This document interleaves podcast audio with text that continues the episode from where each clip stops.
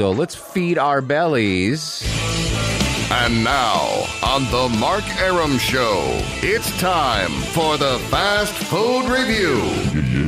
Joining us live on that greasy, salty hotline from parts unknown, height unknown, weight oof.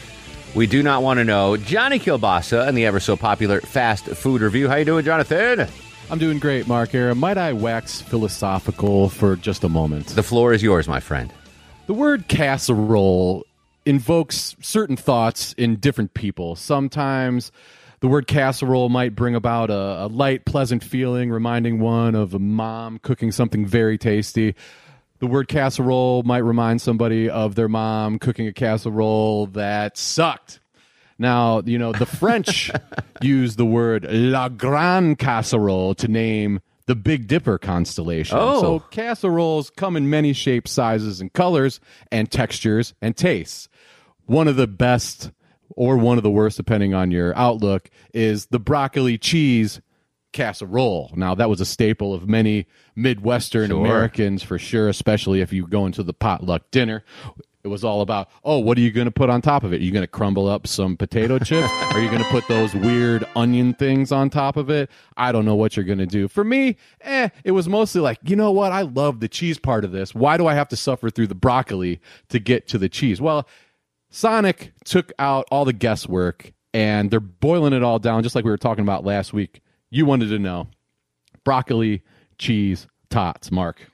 I'm, I'm a fan of the broccoli cheese casserole. Deborah, growing up in Wisconsin, that had to have been a, a Midwestern staple at your house, right? Thank goodness my mother did not make casseroles, Okay. but any other person's house you went to, There was a- potluck, yeah. broccoli. always, yeah. But uh, you know, that's a good. You know, kids don't like to eat the broccoli, uh, Johnny, so they they put cheese on it and bake it into a casserole. Basically, it's a vehicle to get the kids to eat broccoli.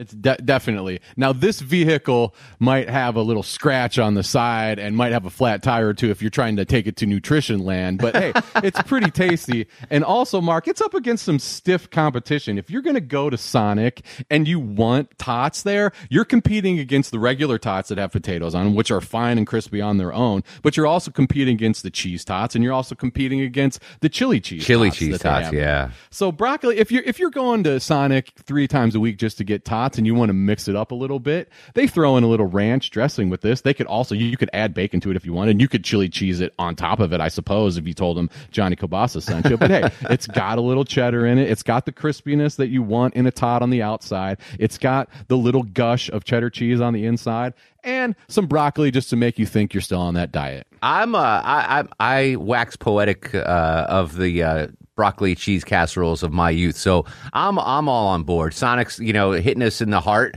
with uh, literally with the cholesterol and with our memory. So I'm definitely gonna uh, give them a try. Worth it, Johnny? Is it worth it, at least trying? It's definitely worth trying. If you're a tot lover and Yeah. you like to mix it up every once in a while, go for it. I'm all right. Well, thank you for doing. I mean, these were just released today. So Johnny Yeah. K with the f- that very first review of the broccoli cheese tots at Sonic.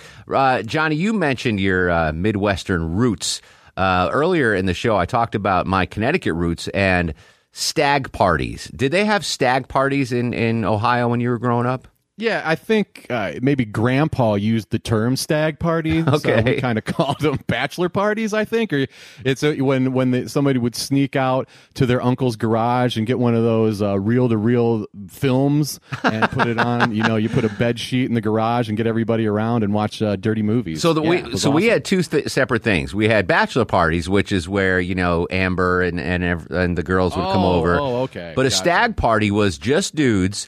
They'd rent like the Elks Hall or the VFW Hall, and uh, they'd have a raffle, and you'd have baked ziti, and, and you'd tap a couple of kegs, and it was just a vehicle to raise money for the young couple. Where it was like ten bucks a head at the door, and then you'd buy raffle tickets. Like I won two folding chairs at my buddy's Ted stag party. Um, so that was a separate deal than the actual bachelor party. I did not have a stag party in those terms. All right, you had the more traditional bachelor party with uh, the reel to reel films that Yeah, well, because most of my buddies didn't have the organizational skills to buy a couple folding chairs and have a raffle for them, bro. Yeah, well, my my buddy Ted, who was on earlier, they, they raised like three thousand dollars for him. That's great for a couple That just starting great. out. Yeah, Yeah, that's uh, almost like Goodfellas. exactly. Hey, let's have a stag party. Exactly right. And you get uh, baked ziti and broccoli cheese casserole, so it, it all comes full circle. Mm, I love that baked ziti. No Indeed. broccoli on that. Johnny K, we appreciate you as always. And if the cholesterol is high, baby, so am I. Johnny Kobasa on Twitter, Johnny Kobasa Rocks on Instagram, and 30 podcasts in 30 days coming to a close on the Sausage Hut podcast on any pod app or JohnnyKobasa.com. all things Kilbasa on JohnnyKilbasa.com. Appreciate you, bruh. Anytime, bruh.